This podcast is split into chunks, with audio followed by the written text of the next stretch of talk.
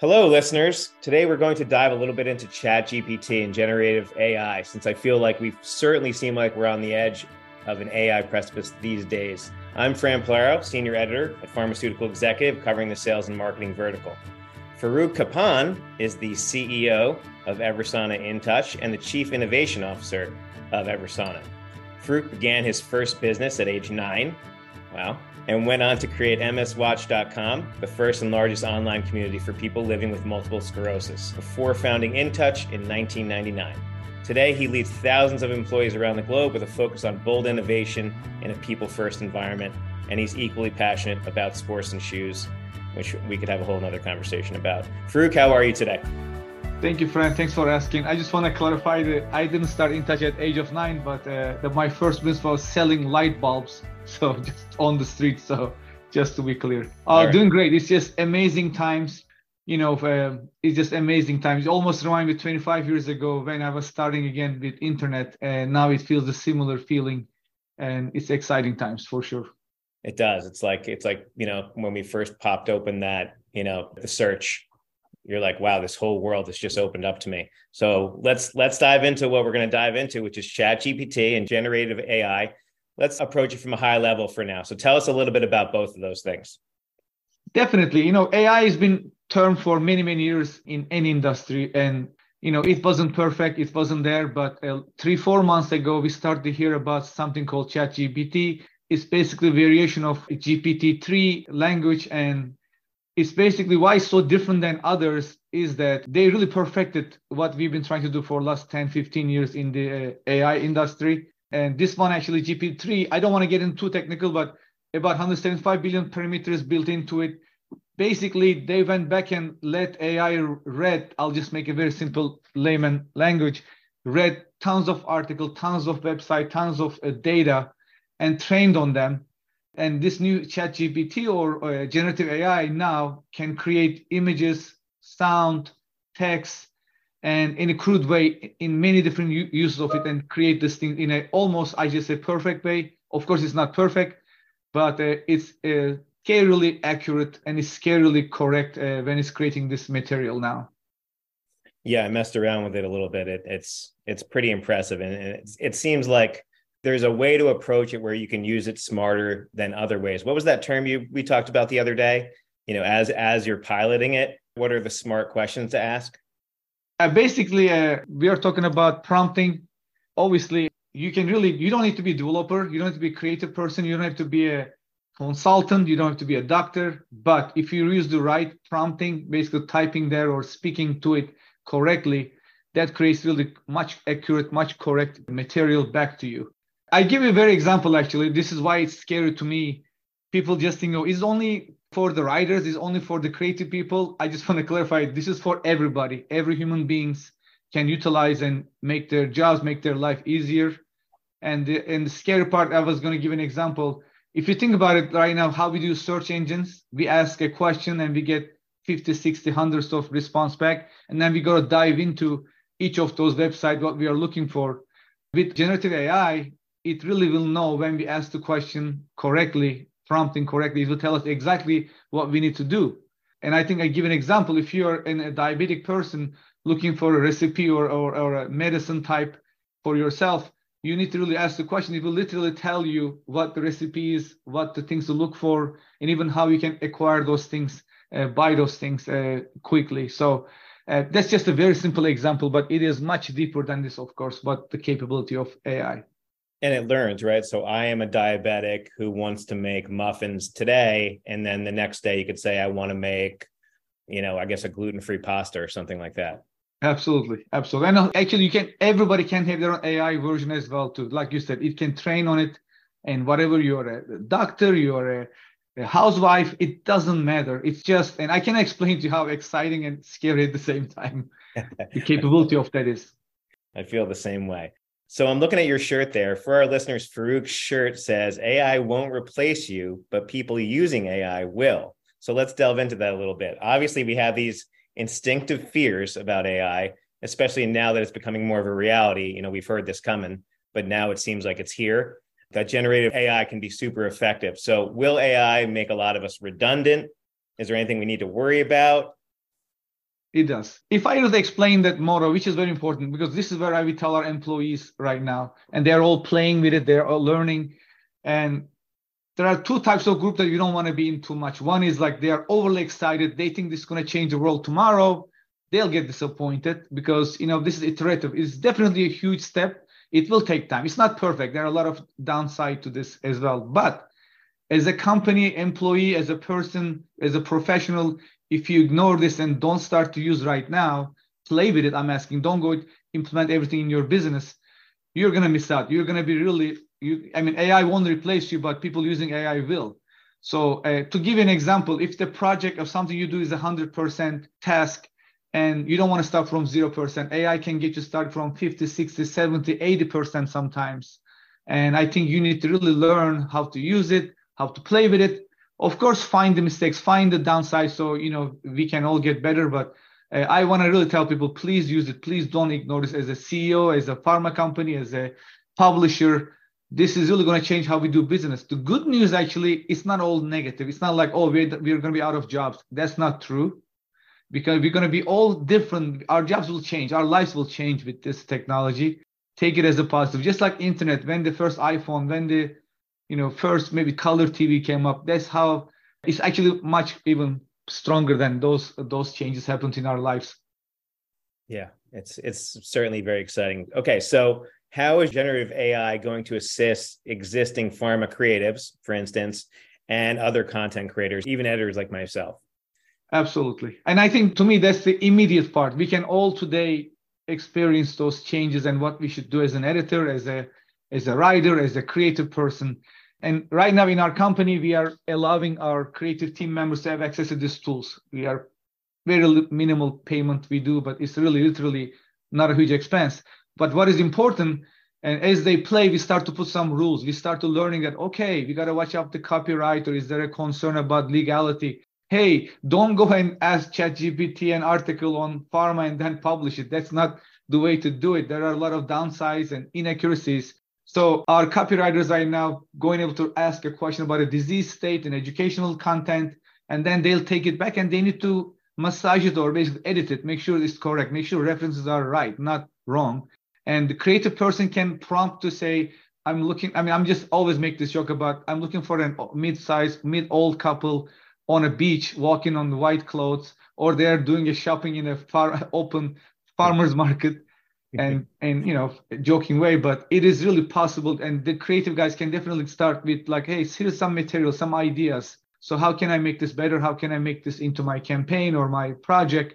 So all of us going to learn even you know even as ceo when i'm writing an email or content i'm able to get initially a good information from chat gpt and variations. And it's going to change our jobs. And over time like you said they're going to get smarter as you're learning that what you're looking for what your job is because right now like in those of you playing with this thing instead of asking a simple question what is type 2 diabetes? And you might just say act like a, a dietitian act like a doctor or a healthcare professional. Tell me what are the things that i should look for in type 2 diabetes latest development or you know as we mentioned earlier about diet. And it's going to give you much more specific information over time as well yeah, I mean, what comes to mind for me is like there's so many people on social media. So delving into social media and social listening, I would think like, you know, what are people talking about with this, you know, and there's a lot of people trying to come with rare disease drugs and what are people talking about with these specific diseases? It seems like it'd be super helpful just to get the ball rolling, you know, just absolutely. Just, so with sales and marketing teams, how can it be used for communications both in push and pull sales scenarios? And we talk about omnichannel as a pharma marketers for five years. We are all sick of it because it's so difficult, so many data everywhere to bring those customer, one customer, unique customer look of doctor and patient. I think this will be an amazing solution. Actually, it's not just content for the sales and marketing people to know. I mean, once you feed the correct information data, it will learn. You know, Dr. Fran likes to be on Medscape, for instance, might be, or they really like emails at, I'm just going to make a, you know, a assumption 5 p.m. on Thursday evenings, they read.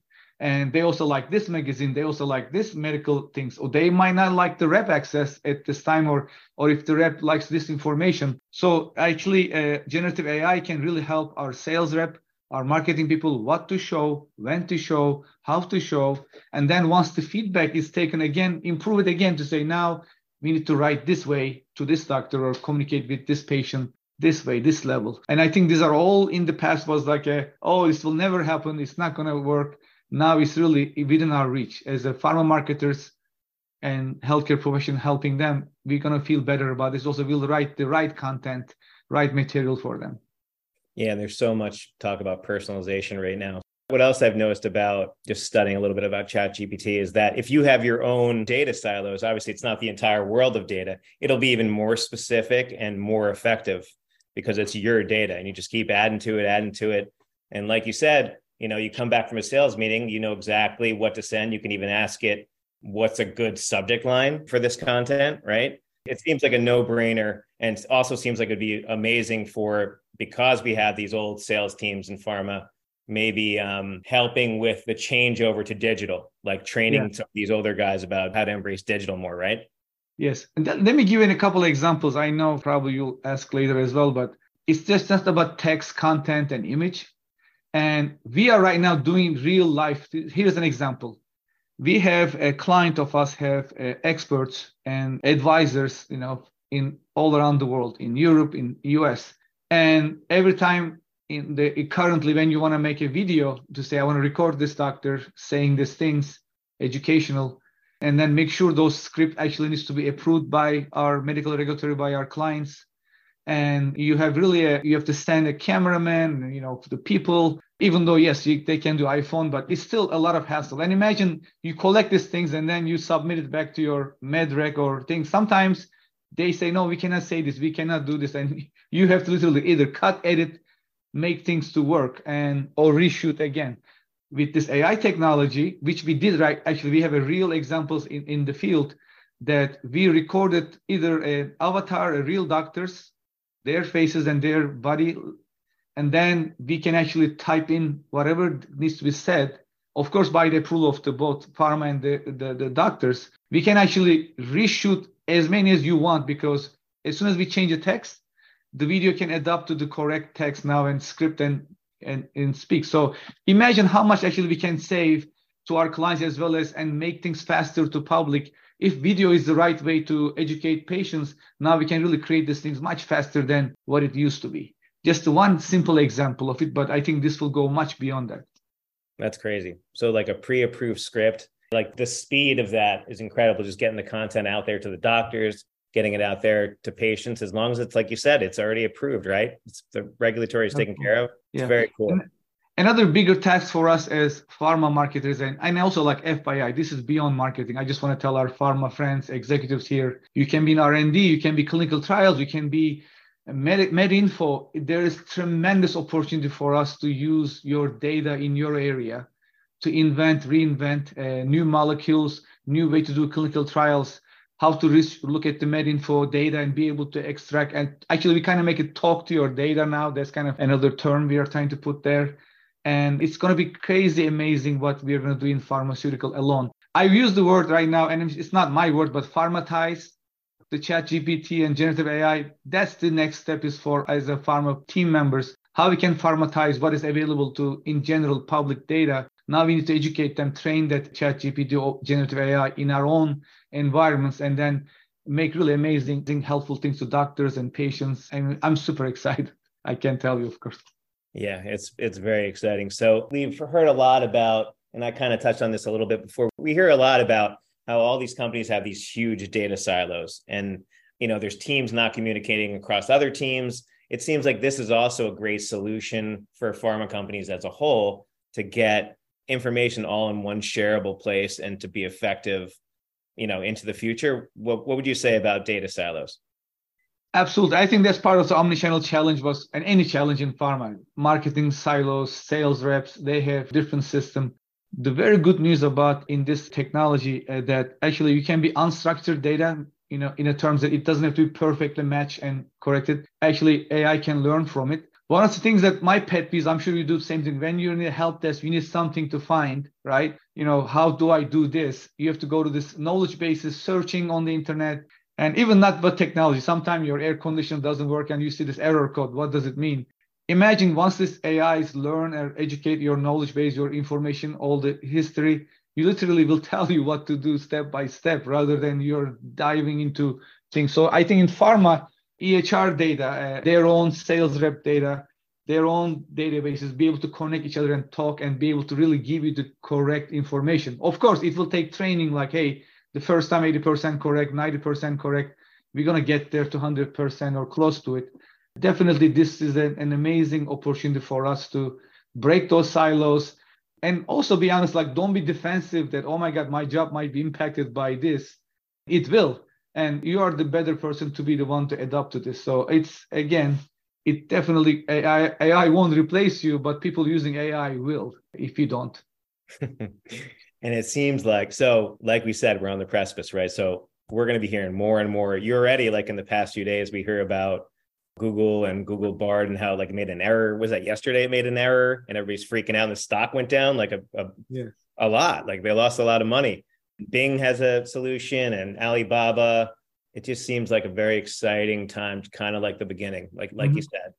I also warn people, like, you know, I'm not a stock market expert, but FYI, we'll have another bubble probably here too in a few years or a few months. Everybody's jumping into this. You'll see a lot of hype.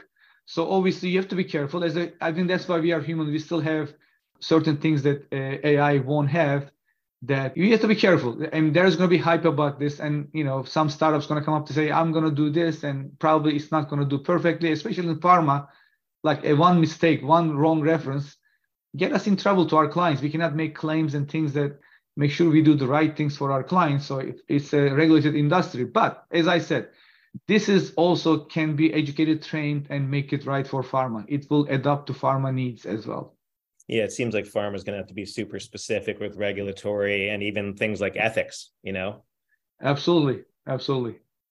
Okay, so let's end on a fun note. I don't want to get into like the dark stuff and combine combine AI with like those Boston Dynamics robots that scare me and like the Terminator series. So I think we should talk about like what are some of the fun things that you've worked with in generative AI, you know, beyond Chat GPT, and um, just end on a good note. Absolutely. I think you're very well pointed. Hey, are they downsides to it? I don't want to ignore them. Okay, the accuracy is the wrong people in the wrong, the technology in the wrong hands can really cause the problem. And I'm gonna give a, a fun project I'm I'm working on, and you know we all tired of those Zoom meetings and uh, team meetings in back to back. And now, of course, with generative AI, you can actually transcribe people what they're saying. It will tell you what are the action items. You know, literally act your, your admin. And I kind of asked to myself, how about can I really create a synthetic Faruk or you know a, a clone of myself? and I start to play with my voice. As you know, most of you are probably need a transcription for my podcast for this one, but which AI does actually. And I'm gonna just share with the uh, the audience that a, a very quick, uh, uh, less than two three sentences, and then I explain. I am working on my clone to attend online meetings. My clone will take notes, interact with others, and will let me know action items. He will also do those action items too. So I use a very simple technology here. I'm not saying simple technology, but a, a free version of a voice cloning app, and also have apps that actually create my image in different ways. In you know, it can be in a Pixar style, it can be a real professional, even myself, and they learn my voice and and I, I, can type anything in it and pretty much it will say things. Obviously it can be used dangerously against me too. You know uh, Faruk said this but if i imagine you know i really train this my voice and even my like give my information what i do is it possible in the very near future that you can have a synthetic Faruk attending company meetings understanding what people are saying responding and taking notes and you know it will be amazing. Can you imagine that we all have a maybe clone of ourselves or synthetic of ourselves acting. Again, this is really fun. It's not necessarily I'm saying this is what I will do or this is what we should do. But imagine in our meetings or interactions, we have like AI is listening, helping us and taking action items and even interpreting. You know, when we have an argument, maybe like, hey, this is what Fran means, this is what Faruk means. There, like it's amazing. We can have secretaries, we can have project managers uh, synthetically we can have executives like me synthetically giving advice so it's going to be all possible this is very exciting Yeah, it seems like a whole another industry can just branch off of that, even just to like claim that things are authentic or not authentic, you know? Definitely. There's the ethical part of it. Definitely. I, I 100% agree with you. But again, as human beings, we are resilient. We have seen many things in the past, you know, 100 years, how much things happen here. We all adapt to it. You know, robots going to come and take all the factory jobs. Yeah, it did. But I think our, our, uh, they become more professional in what they do. We still need blue collar. We still need to grow farmers, but they're using technology now with GPS, with those giant tractors. You know, they, they're all using technology in the right way. And we as human beings, we're going to adapt to it. And, and it goes back to my line, AI won't replace you, but AI, people using AI will. And I really look at as if I want to leave audiences like, be positive, really. There is, there are a lot of goodness in this world you know there is going to be definitely things that we need to worry about what ai can do negatively to human beings but i think it's very exciting for pharma marketing especially. Next 12 months we're going to see so many changes and i hope that we catch up again and hey here's the synthetic Faruk interviewing for the next podcast for you maybe. Yeah you could send your fake guy and just hang out on the beach in, in florida all right well it's been a pleasure Faruk obviously i i love talking to you and we should check in in like six months because i'm sure it's going to be significantly down the road right absolutely absolutely thank you Thanks for listening. We hope you enjoyed this episode of Pharm Exec Podcast, where we take you behind the headlines to provide expert tips from industry leaders. Remember, you can always find us on the web at pharmexec.com, on Twitter at pharmexec, on Instagram at pharmexecutive, and on YouTube, Pharmaceutical Executive Magazine. The views expressed on this podcast do not reflect those of PharmExec, its parent company, or advertisers. For editorial questions or to get in touch with the editors, please email us at pharmexec at mjhlifesciences.com. For sponsorship opportunities, please go to pharmexec.com backslash advertise. Thanks again for joining us, and we'll see you next time.